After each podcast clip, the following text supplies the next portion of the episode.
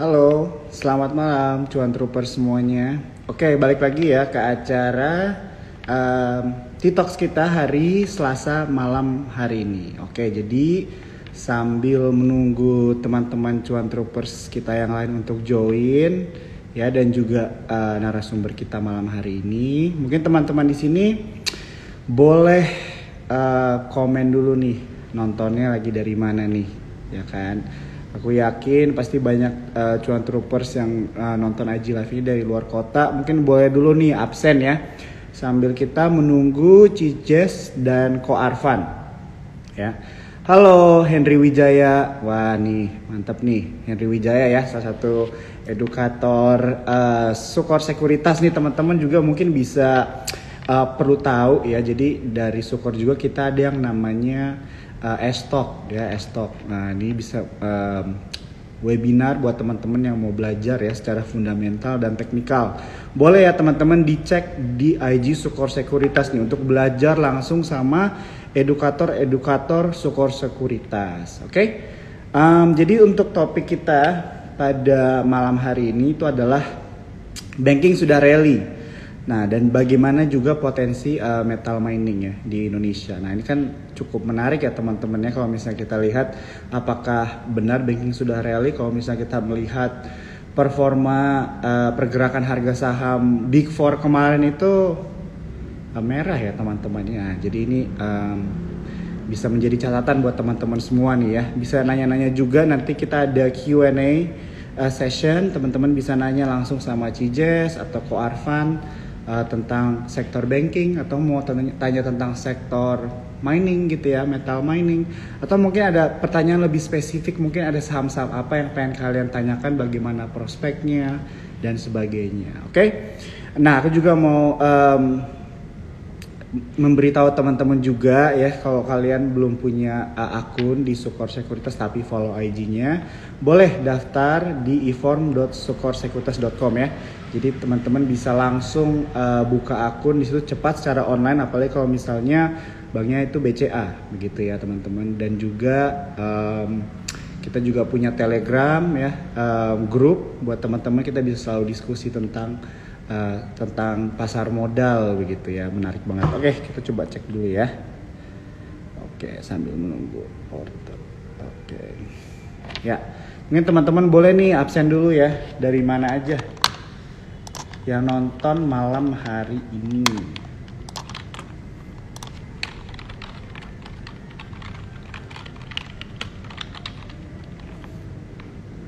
Wih, ini ada yang bilang bahas prospek saham Apple dong mas. Nanti coba kita tanya ya sama sama Cijes sama Ko Arfan nih. Nah kira-kira apalagi nih pertanyaan-pertanyaan yang mau ditanyakan um, sama teman-teman nih? Contohnya prospek dari um, sektor uh, banking begitu ya dari Big Four begitu kan. Seperti BBCA, BRI, BNI kalau nggak salah BNI kemarin sama BBCA baru rilis kinerja dan laporan keuangannya tuh. Kan itu juga bisa ditanyakan kan sama teman-teman bagaimana prospeknya gitu kan. Soalnya pertanyaannya adalah kalau misalnya um, uh, walaupun kinerja suatu perusahaan atau suatu emiten itu bagus tapi kalau misalnya kita beli harganya di pucuk juga kan panas dingin kan jadi ya ini yang bisa kita tanyakan ya sama influencer-influencer pasar modal orang-orang yang sudah profesional dan mengerti begitu ya bagaimana uh, bermanuver lah istilah bahasanya di uh, pasar modal. Oke ini udah ada requestnya dari saya kayak kita accept ya. Oke saya kayak sudah join. Halo Cijes. Halo Jo, malam, malam semuanya Halo, Selamat malam. Kok kak, kok Arfan join juga ya? Ini yang Porto ID ya? Iya betul. Oke. Okay juga nih. Jadi kita teman-teman malam hari ini akan langsung ngobrol nih sama uh, Cijes dan Ko Arfan ya. Ini adalah juga salah satu couple goals di dunia finance nih ya teman-teman ya. Jadi kalau misalnya ada yang mau ditanyakan boleh ditulis dulu nanti at the end dari pembahasan kita kita bisa langsung uh, tanya ya Cijes dan Ko Arfan. Halo Ko Arfan, salam kenal Halo. nih. Halo. Halo. Oke. Okay. Jadi uh, Cijes uh, sesuai um, dari requestnya kan kita malam hari ini akan ngobrol-ngobrol santai aja kali ya bahasanya um, mengenai uh, katanya banking sudah rally begitu kan dan bagaimana juga nih potensial uh, metal dan mining ya jadi kurang lebih kita akan pertanyaannya banyak mengarahnya di kedua sektor ini gitu ya. Tapi mungkin banyak nih cuan troopers yang lagi lagi gundah juga gitu ya melihat uh, pergerakan ISG beberapa hari ini begitu ya. Contohnya juga di hari ini gitu kan kayak ISG ditutup melemah begitu ya 0,48 persen ke level 6.300an ya 6.300 uh, sorry 6.839 begitu kan dan kalau misalnya kita melihat dari lima hari terakhir ISG juga masih minus gitu ya 0,38 persen mungkin dari Koarsan uh, dan dari Cijas mungkin bisa ada kasih insight gitu kira-kira ada sentimen apa gitu ya kira-kira yang menyebabkan ISG kita ini kurang kurang bergairah kalau gitu ya bahasanya.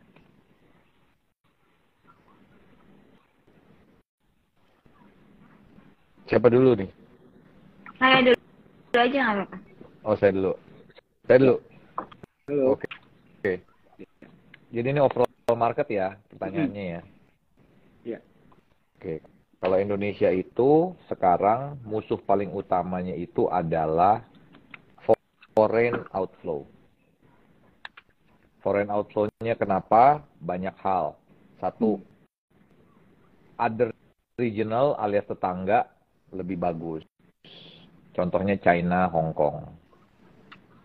Kedua, tahun lalu Indonesia naiknya sudah dibilang lumayan dibanding yang lain, relatively ya.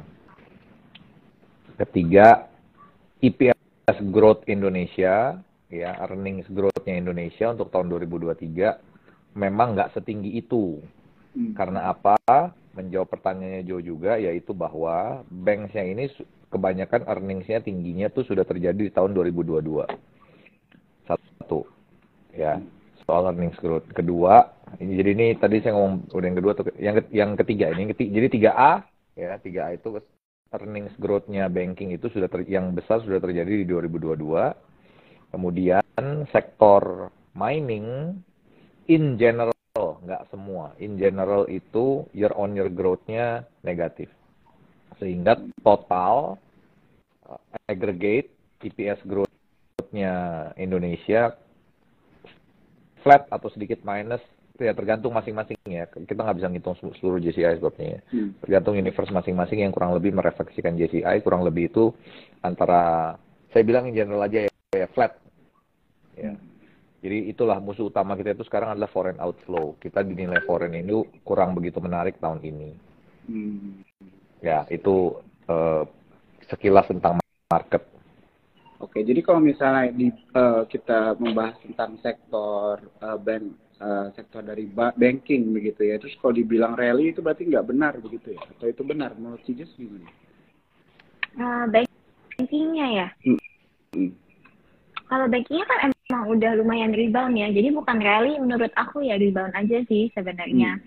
Dan dari sisi banking sendiri kan emang kalau misalnya kita lihat uh, performance bank big banks ya terutama itu kan emang lumayan bagus-bagus ya kayak kita lihat EPS growth juga oke. Okay.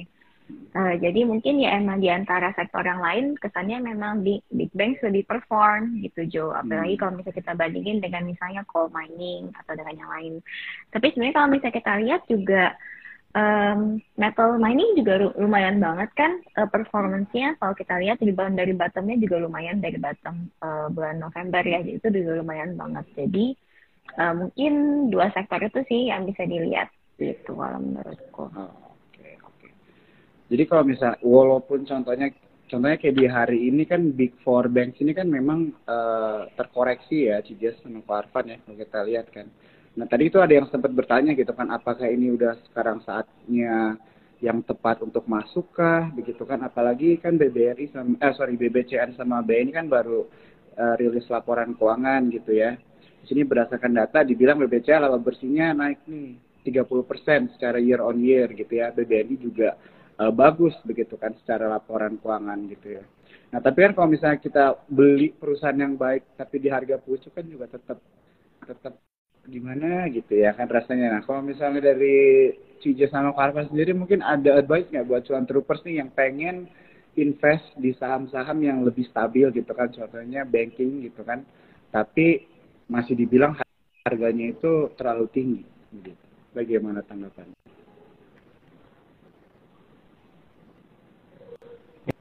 Ini siapa lagi? Ini ini ini ke siapa nih? Halo. Ke Cijas boleh deh. Oh, ini putus-putus ya suaraku ya? Kan ya? Aman ya? Uh, iya rada putus-putus sih kayaknya. Oh iya. Bentar. Bentar. Uh, atau ini apakah aku punya atau gimana? Ya. Ya jadi uh, mungkin sekali lagi aku tanyain ya, uh, karena mungkin yeah. juga coba ya wifi ini kurang bagus. Ya, tapi intinya tadi pertanyaannya jadi uh, walaupun dengan performa perusahaan uh, performa emiten Big Four banking yang bagus, tapi kalau misalnya belinya di harga pucuk kan juga menjadi um, jadi bingung juga gitu ya mungkin banyak cuan troopers apakah harus masuk atau nunggu terkoreksi begitu kan. Tapi kalau misalnya dilihat secara performance kan perusahaannya memang bagus gitu. Mungkin dari Cijes ada tanggapan nggak? Atau mungkin advice bagaimana caranya buat cuan troopers untuk berinvestasi di eh, saham-saham bank besar ini? Uh, kalau misalnya untuk um, Big Bang sih sebenarnya mungkin kita lihat dari koreksinya aja sih ya. Makanya kemarin hmm. emang waktu sempat koreksi itu emang kita um, sempat uh, rada call juga sih untuk Big Bangs-nya karena menurut hmm. kita itu harganya lumayan menarik juga. Dan kalau misalnya sampai ada foreign inflow atau sampai ada rebound gitu ya, memang biasanya big banks yang akan duluan naik nih gitu. Soalnya kan memang um, banyak kan pasti foreign investors juga ngelihatnya big banks duluan gitu sih. Hmm. Jadi menurutku kalau misalnya sampai ada koreksi yang cukup signifikan, kayak kemarin menurutku di setiap kali indeks ada di 6.500 tuh biasanya rebound gitu kan. Jadi 6.500 ya udah kita mulai cicil banking aja gitu waktu itu menurutku. Ah. Gimana hmm. kalau Arfan pendapatnya? Ya bagaimana nih kalau Arfan tanggapannya? Ya pertanyaannya itu adalah bagaimana berinvestasi di perbankan karena dinilai quality stocks tetapi nggak mau beli di harga pucuk begitu ya pertanyaannya. Hmm. Nah perlu diketahui bahwa earnings growth tahun ini banking itu nggak sebagus tahun lalu. Hmm. Satu, ya. Tahun lalu tuh bagus-bagus, 30, 40, 50 earningsnya tinggi-tinggi. Yeah. Tahun ini earningsnya nggak setinggi itu, earningsnya tuh normal aja. Ya, di konsensus itu bilang antara 10 to 15 rata-rata. Itu satu. Kedua, kemungkinan bank itu untuk re-rating saya bilang kecil karena terutama di environment globalnya lagi dipenuhi oleh ketakutan resesi. Saya nggak bilang pasti resesi, tapi ada ketakutan resesi. Biar, biarpun kemungkinan besar US akan recession ya, kemungkinan besar. Itu yang kedua. Nah, terus menjawab pertanyaannya, apa gimana kalau mau tetap invest di bank, harganya di berapa? Saya rasa kalau untuk memang senangnya di quality stocks, pegang bank itu udah paling aman. Bank itu hmm. bisa bisa perform di segala cuaca. Ya, yeah. bisa perform segala cuaca. Kalau mau belinya di berapa, saya rasa mungkin tunggu turunan sedikit kali ya. Hmm. Toh juga beberapa bank kan sudah sudah keluar result sehingga katalis short termnya sudah keluar. Beberapa juga ada yang belum, misalnya BRI, BRI baru keluar tanggal berapa? Tanggal 7, 7 Februari masa saya lupa. Ya, jadi uh, mesti pilih-pilih juga, jangan belinya serampangan ya. Kayak misalnya kalau saham paling saya bilang saham yang paling tahan cuaca salah satunya ya four banks the, the, the big four ya salah satu BCA cuman BCA ini PB-nya mahal sekali ya. tapi memang come for a reason NIM-nya bagus dia punya kasanya kasanya besar dan kasanya itu rendah sekali ya cost of fund dari kasanya dia rendah sekali rasanya besar. Memang very unik dan saya bilang memang BCA ini memang pantas untuk di harga lebih premium dibanding yang lain. Ya, jadi menjawab pertanyaannya uh, sabar sedikit, uh, tunggu koreksi sedikit ya karena saya lihat musuh Indonesia yaitu foreign fund flow belum berakhir. Foreign fund foreign outflow-nya belum selesai nih kayaknya nih masih masih aja nih. Ya saya bilang minggu lalu ada foreign inflow, maybe cuman teknis aja ya, karena dari Desember kita tiap hari foreign outflow, masa terus-terusan ya, kita juga nggak seburuk itu kok ekonominya. Pasti akan ada foreign inflow saat harganya sudah dinilai mulai cocok ya oleh si pembeli kan. Hmm. Oke. Okay. Thank you Ko Arfan. Jadi kalau misalnya uh, teman-teman uh, tadi menyimak gitu ya, jadi Ko Arfan mungkin bilang untuk uh, big banks gitu memang perlu bersabar juga kali ya untuk mau melihat entry pointnya juga ya, kurang lebih begitu. Nah tapi kalau misalnya ada yang nanya nih ke Ko Arfan dari dari empat big banks ini walaupun semuanya memang secara performance begitu ya dan laporan keuangan bagus, kira ada nggak yang favoritnya Ko Arfan mungkin dari empat bank uh, yang berpotensi kali ya lebih menarik atau lebih banyak opportunity di tahun 2023 ini? Uh, kalau Big Bang sih in general saya nggak terlalu favorit, saya biasa aja ya. Hmm. Kalau disuruh milih antara empat, saya wah susah ya. Kalau saya bilang paling meyakinkan itu BCA, tapi paling mahal. Hmm. Yang paling ada upside-nya saya bilang BRI Mandiri. Ya, hmm. tapi ya tetap gini, BCA itu paling solid lah, paling ada problem saya bilang. Hmm. Ya. BRI misalnya contohnya selalu orang takut kurnya BMRI ada spike up in NPL and other things. Sorry. Saya bilang BCA itu paling bersih dari masalah tapi ya valuasinya mahal. Hmm. Kalau disuruh pilih ya saya pilih BCA lah dari antara empat ya tapi in general saya kalau boleh sih saya nggak mau pilih bank ah ini saya menarik dan banyak juga nih ya buat cuan troopers untuk denger nih langsung dari profesional nih ya teman-teman ya di pasar modal oke okay. Um, kalau misalnya kita lanjut uh, ke pertanyaan selanjutnya kan memang mengikuti dari judul IG kita malam ini kan memang membahas juga ya bagaimana potensi dari uh, sektor metal dan mining ya gitu kan. Dan kalau misalnya aku lihat sih tadi berita-beritanya memang kalau uh, dilihat uh, nikel ini cukup menarik begitu ya Cijas sama Koarvan gitu. Karena kebijakan pemerintahan begitu yang mendukung hili, hili bacanya gimana? Hilirisasi gitu kan. Jadi uh, dan kita juga menjadi salah satu negara yang uh, pengekspor nikel uh, salah satu yang terbesar juga begitu kan. Nah, jadi untuk kita melihat juga di tengah era yang mulai banyak kendaraan listrik dan um, apa uh, energi ramah lingkungan mulai digaungkan begitu kan. Apakah Indonesia akan diuntungkan begitu dari sektor nikel ini dan bisa mungkin menjadi perhatian gitu kan buat cuan troopers uh, sektor uh, nikel ini gitu kira-kira tanggapannya buat Cijes dan Koarkan gimana? Bebas siapa aja yang mau jawab boleh.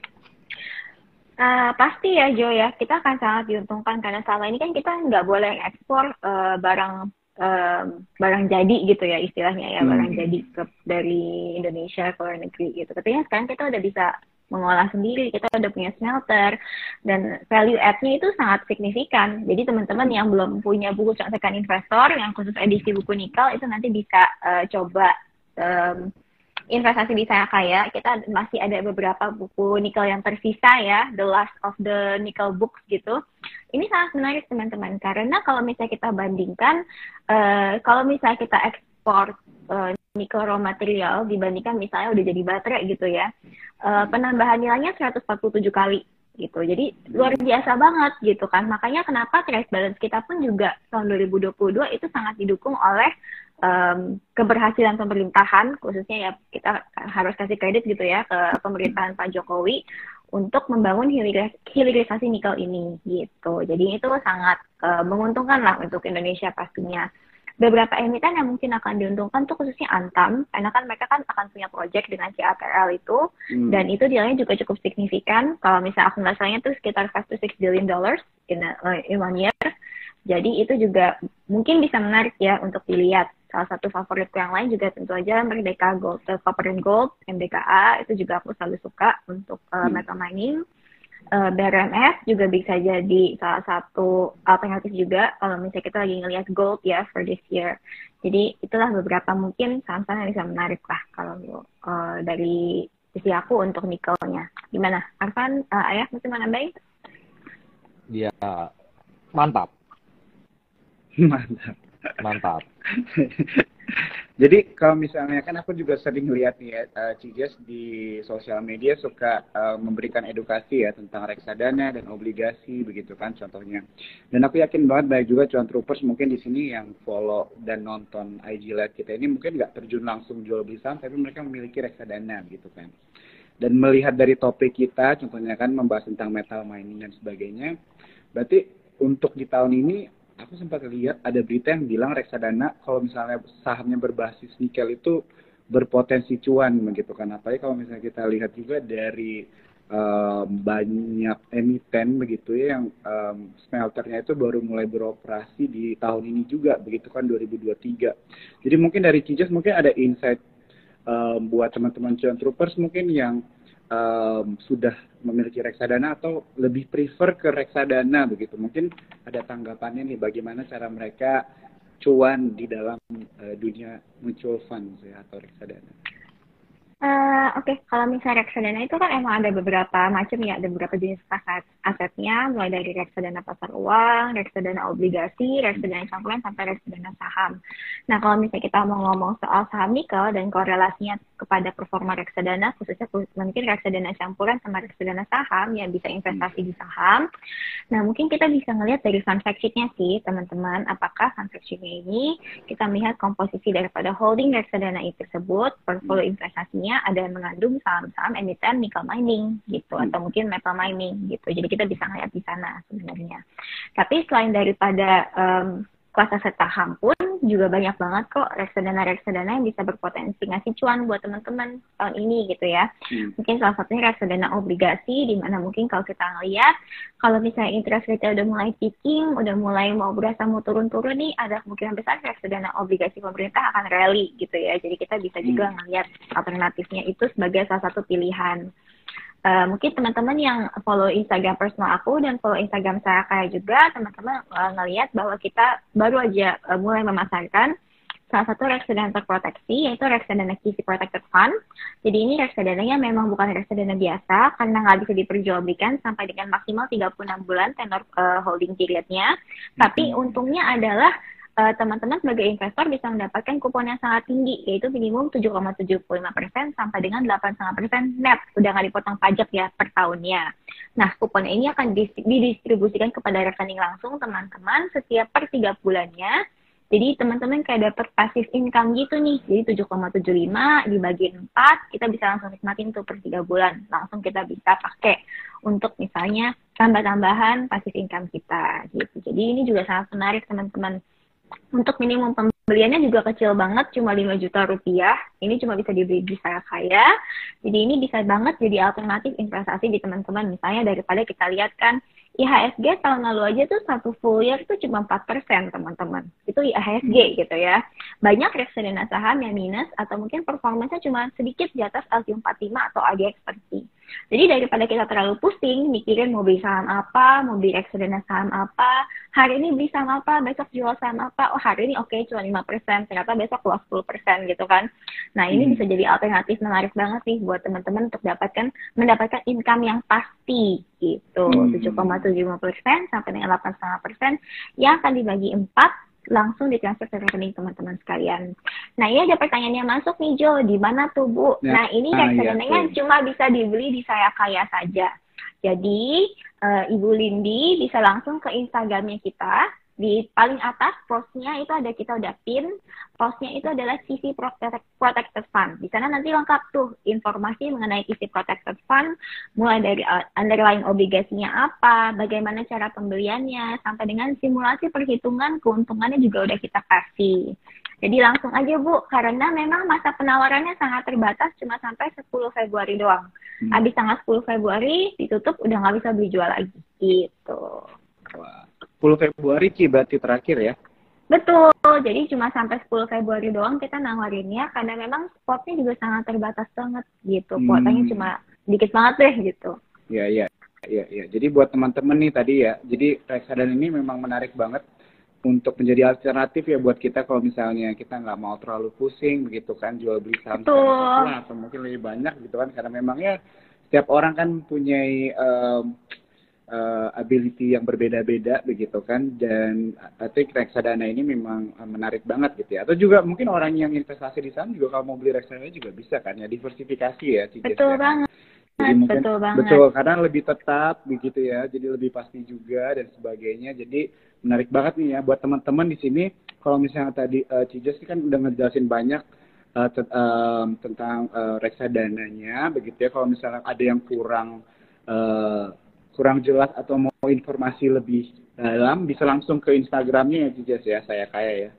Betul, nanti di Instagram kita udah ada nih penjelasannya tentang reksadana terproteksi. Kebetulan banget ini juga ada nih teman kita yang nanya nih Jo, apakah yeah. dijamin modalnya tidak akan berkurang dan kuponnya juga dijamin returnnya? Oke, hmm. pertama yang dijamin memang adalah garansi modalnya 100% apabila si perusahaan bisa menepati, menepati seluruh kewajiban pembayaran utangnya secara 100% gitu ya. Jadi kalau misalnya udah selesai, nanti memang dananya akan dikembalikan secara utuh 100%. Tapi ya ini adalah um, resikonya adalah yang nomor satu kalau misalnya perusahaannya sampai default atau gagal bayar hmm. gitu. Jadi kalau misalnya gini, ya kita bisa melihat dari track record si perusahaan ini sebelumnya historinya mereka penerbitan obligasi gimana sih? Apakah baik-baik aja atau enggak?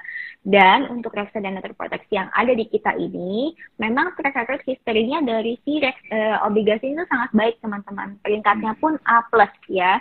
Jadi kebanyakan pun reksadana reksadana obligasi di luar sana itu tuh paling tingkat obligasinya cuma sampai mungkin A minus gitu. Jadi ini udah A plus, jadi secara track record juga udah bagus banget, tidak pernah sama sekali tidak pernah gagal bayar, tidak pernah default gitu ya. Hmm. Nah untuk kuponnya memang dijamin returnnya ya. Jadi kalau misalnya udah 7,75 persen, ya nanti ke depannya selama tiga tahun itu akan 7,75 persen, nggak akan berkurang di bawah itu. Hmm. Misalnya nanti ternyata dapat 8,2 persen gitu ya berarti ya berarti selama tiga tahun pasti akan 8,2 persen per tahunnya. Tidak akan di bawah itu gitu teman-teman.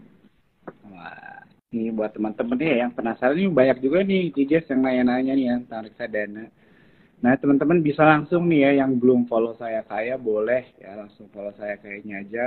Dan bisa nih tanya-tanya langsung soalnya tadi ingat 10 Februari penawaran terakhirnya ya. Dan itu sekarang udah tanggal 31 10 hari lagi ya teman-teman ya Oke. Okay, um, ya, jadi uh, sebelum kita lanjut nih udah mulai banyak pertanyaan. Kalau kita lompat-lompat aja ya, Cija saya mau ke Arfan nggak apa-apa ya. Ya. Jadi uh, teman-teman di sini aku mau ingetin sekali lagi ya, kalau teman-teman belum ada yang punya akun di Support Sekuritas, bisa nih langsung buka ya. Aku udah bikin di pin komennya itu di ivonsupportsekuritas.com ya untuk pembukaan akun dan juga bisa langsung ya teman-teman download aplikasi uh, tradingnya spot ya namanya bisa dicek di Google Play dan um, di ya di di Google Play ya dan Betul, di App Store. Kita, aplikasi kita ada di App Store sama ada di Google Play Store.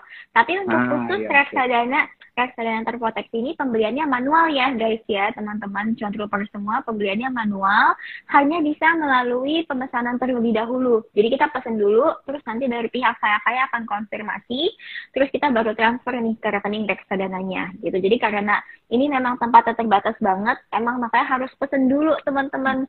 Jadi langsung aja ke Instagram kita. Di Instagram kita paling atas ada postnya itu ada cara pembeliannya tuh seperti apa. Berarti diikutin aja, nanti kita akan follow up ke teman-teman semua. Gitu, Jo. Oke, terima kasih, Cijus. Biasanya proses pemesanannya berapa lama, Cijus? Uh, proses pemesanannya sih sebenarnya cepat. Nanti kita kan akan tutup pemesanan, sorry akan tutup penawaran tanggal 10 Februari. Nanti dua hari, dua tiga hari setelahnya itu kan semua udah langsung dikonfirmasi sih Jo, gitu. Uh -huh. Tapi yang pasti teman-teman harus punya uh, akun di saya kaya dulu nanti itu kita akan cocokkan gitu rekeningnya gitu. Jadi nanti ketika transfer kupon, ketika transfer balik gitu modalnya itu semua akan balik ke rekening teman-teman yang sudah terdaftar di saya kaya. Gitu. Oke. Oke, terima kasih Cijes. Ini buat teman-teman kalau misalnya tetap ada pertanyaan tak reksadana nggak apa-apa ya. Kalau misalnya boleh banget. di IG live ini boleh langsung kan. Saya kayak uh, bisa juga di DM. Tapi kalau misalnya mumpung lagi ada Cijesnya di sini juga boleh ditanya. Oke. Okay? Nah, tapi kita balik lagi dulu nih sedikit kita mau nanya-nanya lagi tentang um, tentang sektor metal ini nih kok Arfan ya. Jadi ini Ko Arfan ada pertanyaan nih, langsung aja ya ketanya. Uh, uh, ada yang nanya kok tentang view-nya untuk harum, begitu. Apakah terpengaruh dengan sentimen nikel mengingat porsi nikelnya masih belum terlalu besar? Mungkin secara in general juga dari Ko Arfan sendiri kira-kira apa ya um, pendapatnya tentang emiten harum? Oke, harum itu sampai dengan 2022 itu revenue-nya itu masih mostly contributed by coal revenue. Hmm. Nikelnya itu baru 2024 onwards mulai tinggi ya, tergantung juga harga nikel dan harga coalnya masing-masing ya. Kalau ditanya view-nya seperti apa, saya takutnya orang masih berpikir harum ini lebih banyak coal related. Ya, hmm. kemudian menyambung juga ada pertanyaan juga view on coal gimana? Hmm. Sepertinya sih coal memang harganya akan normalize Hmm. Why? Karena natural gasnya sudah turun banyak. Ya, biarpun hmm. natural gas ini bukan perfect barang substitusinya untuk coal, tapi mirip-mirip ya, kurang lebih mirip-mirip. Harga natural gasnya sudah terlalu udah turun banyak. Saya cukup yakin harga coal akan normalize. Turunnya ke berapa? Kalau kita di kita udah bikin forecastnya kurang lebih itu memang jaraknya agak lebar ya. Normalnya antara 150 sampai 250, 250, 270 kurang lebih ya. Akan bergerak di arah situ tahun ini kira-kira ya. Yeah. Itu satu. Kembali ke Harum, saya sih menghindari dulu untuk sektor coal. Kalau sektor hmm. nikel jelas kita suka sekali dengan nikel. Kenapa? Karena kita bilang demandnya nikel ini akan selalu tinggi starting 2024 at least ya atau atau paling enggak second half 2024 nickel demand will exceed nickel supply. Hmm. Karena kebutuhannya memang akan semakin meningkat. Tetapi harga nikel saya bilang sulit untuk naik tinggi. Sekarang harganya di berapa? 28, 29, 27, 27, 8, 29 ribu kalau berharap nikelnya ke harga 4000 sementara ini saya bilang kelihatannya sulit karena apa karena kalau harganya bergerak terlalu tinggi pelaku in, pelaku industri yang menggunakan nikel ini akan mencari benda substitusinya untuk nikel ya contohnya untuk baterai sekarang aja sudah sudah ada nickel base battery dan iron base battery kalau harga nikelnya terlalu mahal demandnya pasti akan berkurang karena sudah tidak ekonomis lagi. Jadi nikel ini adalah volume game. Hmm. Nah, jadi kontribusi kenaikan revenue akan dikontribusikan oleh volume. Ya, saya rasa harga nikelnya kalau berharap terlalu naik terlalu tinggi, misalnya 40 atau 50 ribu, ya tinggi itu kan relatif ya, berapanya nggak tahu. Tapi kalau berharap 40 ribu dalam waktu cepat, saya rasa saya rasa least likely ya ya begitu jadi overall kita sangat suka dengan sektor nikel copper juga bagus copper itu juga pemakaiannya pemakaian copper di electric vehicle juga tinggi ya. terutama juga copper itu banyak dipakai di green energy salah satu yang paling banyak menggunakan copper tuh ini yang baling-baling yang kayak di desert Arizona atau Nevada atau di mana lah hmm. gitu ya itu pemakaian copper itu tinggi jadi dua itu kita cukup bullish untuk tahun ini. Ini dapat insight banget ya teman-teman ya dari dari Ko Arfan.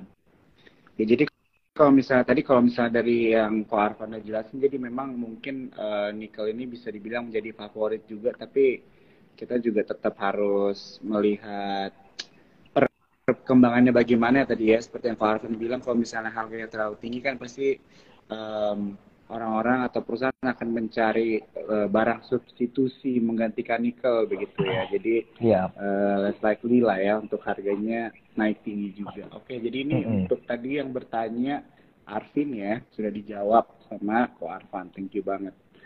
Nah, uh, ini balik nih ke Cijas. Ada yang nanya lagi nih Cijas tentang uh, uh, reksadana, oh, tentang obligasi actually. Nah ini bisa buat Cijas sama Koartan juga sih. Katanya kalau harga nikel mulai turun, apakah yield obligasi juga akan turun katanya? Uh, sorry gimana? Katanya uh, pertanyaan dari Gilang, ketika harga nikel mulai turun, apakah yield obligasi juga akan turun? Uh, itu sebenarnya untuk bilang itu nggak terlalu terkoneksi sih, nggak terlalu terkorelasi ya antara harga nikel dan harga yield obligasi gitu. Mungkin uh, kalau harga obligasi akan nikelnya, kalau harga nikelnya turun, saya bisa beliin istri saya mobil listrik yang lebih murah. Sebenarnya itu korelasinya tuh. Jadi di sini bisa jadi teman-teman ya. Ini kayaknya banyak banget nih teman-teman yang mungkin masih belum uh, ini ya pengen belajar lebih banyak nih tentang um, obligasi begitu ya. Uh-uh. Yield obligasi dan juga reksadana ini bisa nih uh, dari saya kayak aku juga teman-teman aku suka follow IG-nya. Ini baik banget edukasi buat teman-teman untuk bisa lebih mengerti lagi begitu ya tentang reksadana dan obligasi. Nah, kita by the way, ini ini tadi pertanyaan Gilang kalau serius, maksudnya kan kita juga harus jawab ya kan.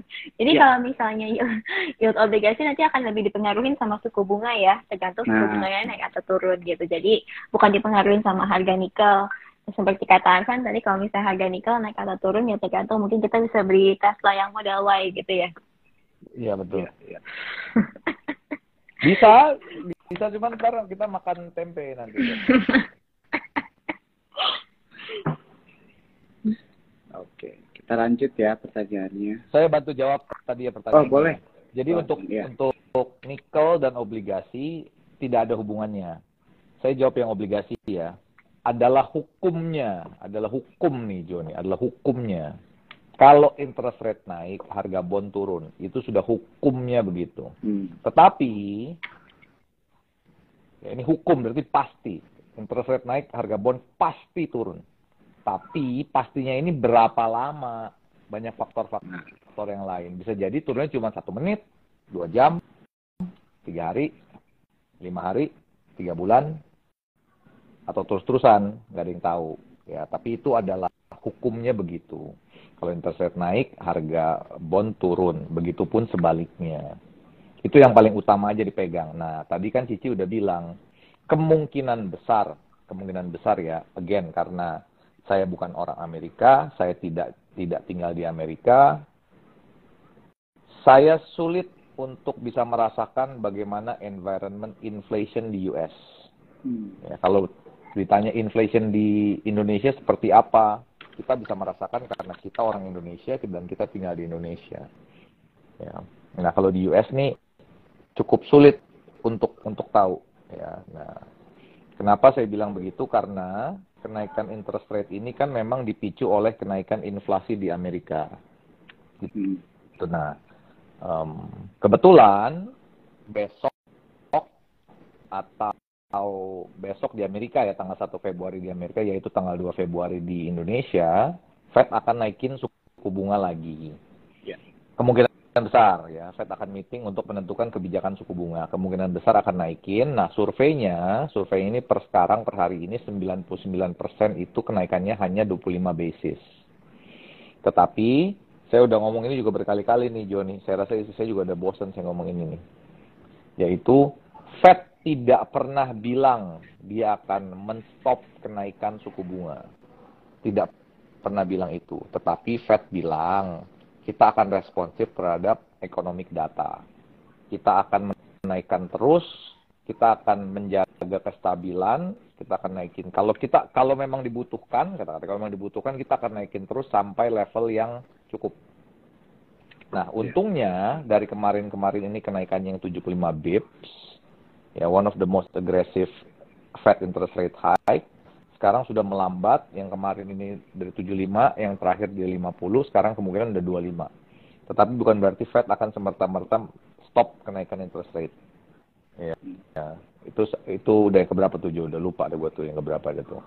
Ya intinya terus yang melanjutkan pertanyaan, bondnya seperti apa? Nah, tadi Cici pernah bilang, tadi Cici bilang bahwa saat interest rate-nya turun, harga bond pasti naik. Pasti. Hmm. Cuman nggak tahu berapa lama tadi saya bilang kan. Nah, biasanya by historical saya pernah run datanya saat just before, just before ya, just before Fed mau turunin, biasanya bondnya itu rally dulu. Harganya naik banyak. Biasanya begitu. Ingat ya kata-katanya, saat just before dia menurunkan. Ya. Nah masalahnya, makanya makin kompleks nih. Sepertinya tahun ini Fed-nya naikinnya tidak terlalu banyak, tetapi akan stay di atas. Ya, tapi ini qualified untuk bilang bahwa interest rate is peaking dan nanti peak. Tapi panjang nih, peaknya panjang terus, diem terus nanti baru mulai turun. Ya sebabnya kalau ini saya nggak punya data saya kurang lengkap, bukan nggak punya data saya kurang lengkap. Saya takutnya there will be another round of nggak big tetapi inflation yang lumayan di US. Yang lumayan tuh berapa? Man on man-nya di atas 0,3 atau 0,4. Hmm. Sepertinya. Ya, makanya just be careful. Inflation di Amerika kita nggak tahu. Jangan ini deh. Ya, menurut saya ya orang Indonesia nggak tinggal di Indonesia susah ngomong inflation ya. Kita nggak bisa ngerasain cuman based on data only kan kalau kita cuma based on data only juga susah ngomongnya karena kadang data itu kan nggak tep, bukan nggak tepat ya yeah. datanya itu kadang mesti yeah. pilah-pilah data kan mesti pilah-pilah kalau cuma data doang tuh banyak biasnya ya gitu jadi tapi kalau interest rate kemungkinan besar memang peaking ya jadi kalau nanti sudah mau sudah mau turun atau bener peaking atau peak obligasi obligasi sih mantap oke. Siap, terima kasih ya uh, Ko jawabannya. Uh, terima kasih juga Gilang pertanyaannya. Jadi tadi udah uh, kita semua sama-sama dijelasin ya belajar uh, korelasinya yield uh, obligasi dengan interest rate begitu ya. Dan tadi Ko Arfan juga udah ngasih pandangan ya tentang um, interest rate di Amerika itu kira-kira proyeksinya bagaimana begitu kan. Walaupun memang agak susah juga dirasakan secara langsung karena kita tidak hidup di sana begitu ya. Tapi ini bisa menjadi uh, pelajaran buat kita, edukasi kita juga ya untuk lebih mengerti tentang dunia market. Oke, ini ada pertanyaan lagi ya, Cijas kita mungkin masih bisa beberapa lagi pertanyaan. Balik lagi nih tentang um, tentang beli obligasi, Cijas. Ada yang nanya dari Mel Koesah, kalau mau beli bond, apakah sekarang sudah waktu yang tepat atau mending tunggu konfirmasi suku bunga Indo tidak dinaikkan lagi nih Uh, ini tadi pertanyaan sudah setengah dijawab sama Arfan ya. Jadi ketika hmm. just before um, Fed atau uh, central bank itu mau menurunkan suku bunga, biasanya bondnya udah rally duluan. Dan ini tuh inline banget sama historical data juga. Biasanya emang bond traders itu akan lebih bisa menebak arah market gitu ya. Biasanya bond traders itu nggak pernah salah. Bukan equity traders loh. Bukan bukan trader saham yang nggak pernah salah. Saya biasanya bond traders yang nggak pernah salah gitu. Jadi yeah. uh, biasanya just before interest rate itu akan diturunkan bondnya udah rally duluan gitu. Nah ini makanya kita tinggal uh, confidence kita dalam front running market tuh kayak gimana gitu kan. Misalnya kita bilang uh, ya yeah, with my confidence akhir 2023 bondnya akan rally gitu kan karena hmm. mungkin Fednya akan nurunin suku bunga sama sih yang seperti tadi Arkan bilang, belum ada konfirmasi Fed akan nurunin suku bunga di tahun 2023, jadi kita better be careful gitu ya. Kalau misalnya kita mau ya kita bisa nyicil. Jadi kalau misalnya ada penurunan signifikan nih di obligasi negara gitu ya, oke kita bisa nyicil mungkin. Tapi menurut aku akan lebih um, diversified dan akan lebih bijak lagi kalau kita tuh nyicil di reksadana obligasi pemerintah. Karena kita bisa punya exposure ke obligasi yang uh, yang banyak gitu ya bukan cuma satu doang. Kalau kita beli FR gitu kan dana kita kan limited gitu ya. Beli FR sekali minimal 100 hmm. atau 200 juta. Udah gitu sepertinya lumayan besar. Kalau kita beli reksadana obligasi selain dari pendapatannya udah final kan udah nggak kena pajak lagi juga kita punya exposure ke beberapa obligasi pemerintah pada saat yang bersamaan gitu. Jadi menurut aku akan lebih um, bijak untuk kita nyicil uh, reksadana obligasi pemerintah dibandingin kita mencoba nebak arahnya Fed terus kita mau beli obligasi pemerintah langsung gitu ya FR atau Indon itu akan lebih beresiko buat kita kalau menurutku sih gitu Jo. Oke, terima kasih Cijas jawabannya. Terima kasih juga ya buat Mel yang udah uh, bertanya ya di kolom questions. Oke, kita um, uh, lompat lagi nih teman-teman ya cuan troopers. Kita mau nanya lagi nih ke uh, balik ke Koarfan begitu ya tentang sektor-sektor uh, yang menarik di tahun 2023 ini gitu kan. Tentu kita pasti penasaran juga kira-kira menurut Koarfan nih di luar topik kita membahas tadi sektor banking dan metal mungkin ada nggak sektor yang berpotensi memberikan cuan nih terhadap cuan troopers di tahun 2023 ini saya bilang kalau per sekarang masih base metal yaitu nickel, copper, and some gold satu. Kedua consumer, biarpun consumer ini slow ya, tapi banyak akan banyak resultnya juga bakal bagus-bagus. Banking oke okay lah, banking oke okay lah. Saya bilang masalahnya banking itu tadi saya udah bilang earnings growth-nya nggak sebesar 2022 dan belum ada belum bisa cari rating. Hmm. Yang ketiga itu yang ketiga tadi. Yang keempat saya bilang sementara hindari call dulu ya karena harganya akan normalizing ya. Hmm. Yang menarik sih itu dulu ya. Itu dulu lah.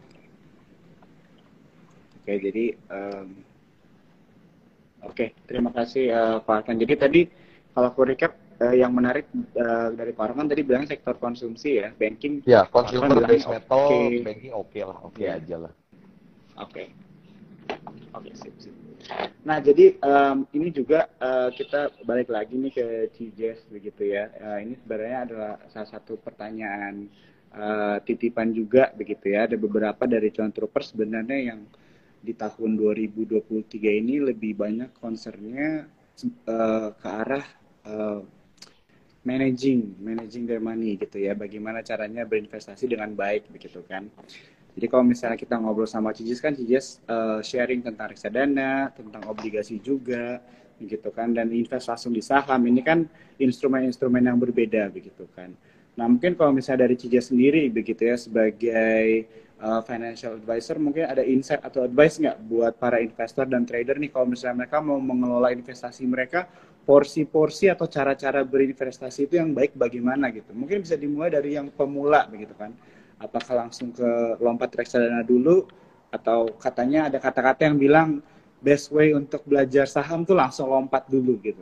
Atau mungkin dari Cijas ada um, insight yang lebih baik mungkin buat para cuan troopers bagaimana caranya berinvestasi?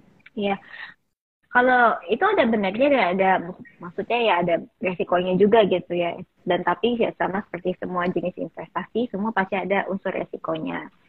Benar kalau misalnya kita mau uh, mencoba untuk belajar sesuatu akan paling baik ya kita langsung terjun langsung gitu ya. Tapi bedanya dengan uh, mungkin zaman-zaman dulu adalah sekarang produk investasi dari resiko entry-nya sangat rendah Jo. Misalnya hmm. reksadana banyak banget yang mulainya itu cuma dari sepuluh ribu rupiah buka akun saham cuma seratus ribu rupiah. Jadi sebenarnya kan barrier to entry itu udah udah rendah banget lah. Semua orang bisa hmm. investasi. Beli reksadana sepuluh ribu itu jauh lebih murah dibandingin kita beli satu gelas kopi kekinian gitu ya. Yeah. even kalau misalnya yang kopi tip gitu aja kan yang paling murahnya delapan belas ribu gitu kan atau hmm. enam belas ribu. Ini reksadana lebih murah lagi yaitu sepuluh ribu. Jadi sebenarnya untuk investasi reksadana barrier to entry itu sudah hampir tidak ada teman-teman gitu.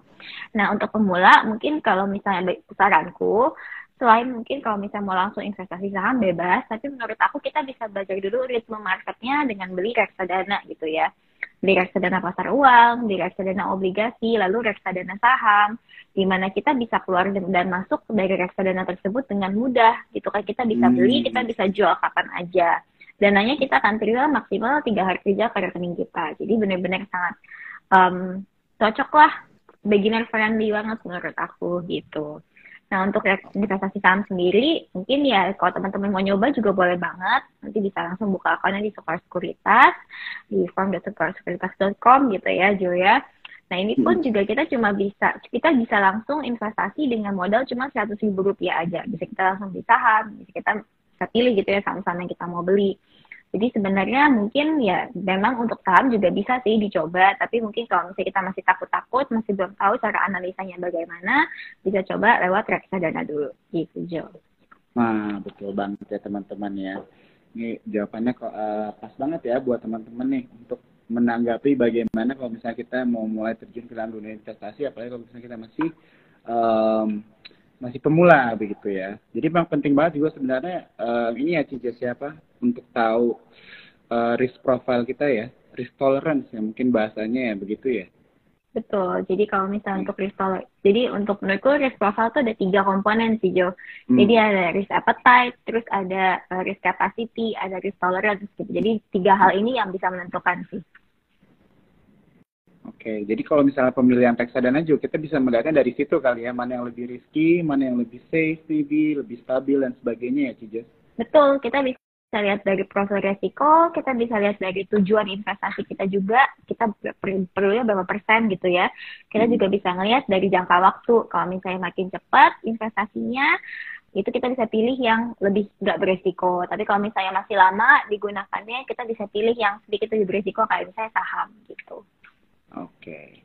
Thank you banget sih Jas jawabannya. Oke ini teman-teman aku yakin banget pasti uh, masih banyak pertanyaan tapi sayang banget kita di, di penghujung nih. Tapi tetap nih ada satu pertanyaan kita masih ada tiga menit lagi tiga puluh kita selesai.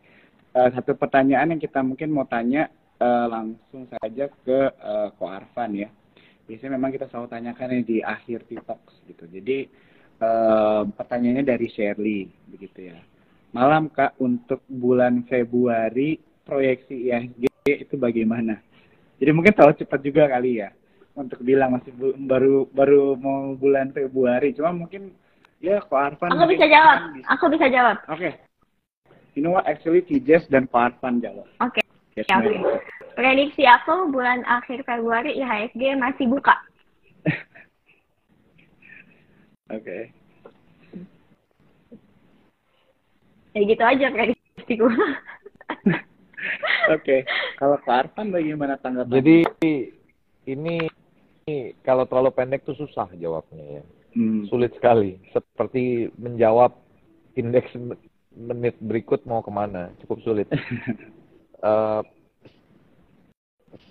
intinya kita mesti tracking foreign flow sekarang. Foreign flow-nya lagi lagi berat nih sekarang. Ya. Tapi pasti ada habisnya, pasti ada ujungnya Ya. Kalau kita perkirakan kurang lebih by data ya, sellernya nanti exhausted saat udah keluar kurang lebih 1.5 billion US dollar. Hmm. Ya, 1.5 US dollar mulai exhausted. Apakah akan terjadi cepat atau lambat? Saya nggak tahu. Ya, in the meantime kan bisa foreign outflow-nya terus-terusan ada turun naik, tapi di, uh, apa uh, trennya ke bawah misalnya. Ya bisa aja. Kita kurang lebih kalau foreign outflow akan exhausted kalau udah mencapai 1.5 billion. Oke. Okay. oke okay, thank you Pak Arfan nah ini jadi uh, buat teman-teman um, uh, uh, seru banget ya udah bisa ngobrol sama Cije sama Ko Arfan. Memang ini banyak banget pertanyaan, sorry banget yang belum kita bisa jawab. Tapi TikTok ini selalu ada ya teman-teman dua kali seminggu. Ya aku juga jadi ngerasa belajar banget ya semakin banyak kita bertanya semakin lebih banyak lagi timbul pertanyaan. Nah, tapi tadi Cije sudah mention ya buat teman-teman yang penasaran atau mau belajar lebih lama, uh, uh, mengetahui lebih dalam tentang produk reksadana dan uh, obligasi bisa langsung aja cek di uh, saya kaya ya di Instagram yang kita lagi live bareng gini atau mungkin bisa juga follow CJS-nya langsung. Nanti Boleh syukur banget. bikin dong. Nanti syukur bikin Zoom meeting ini maraton 24 jam nonstop atau 12 oh, itu buat masuk ke rekor muri gitu ya. Iya, 12 eh 12 jam nonstop terus-terusan. Pembicaranya nanti banyak berapa biji gitu kan. Bikin dong. Misalnya tengah-tengah ada sulap, ada atraksi kan. Juggling. Ya. Siap, ditampung dulu kelantan ini. Siap, oke. Okay, uh, eh, terima kasih ya Cije sama Pak Arfan Thank untuk you. waktunya bisa sharing sama Cuan Troopers dan teman-teman semua yang nonton di Aji Live malam ini. Sampai kita Thank ketemu you lagi ya. Banget, Jo.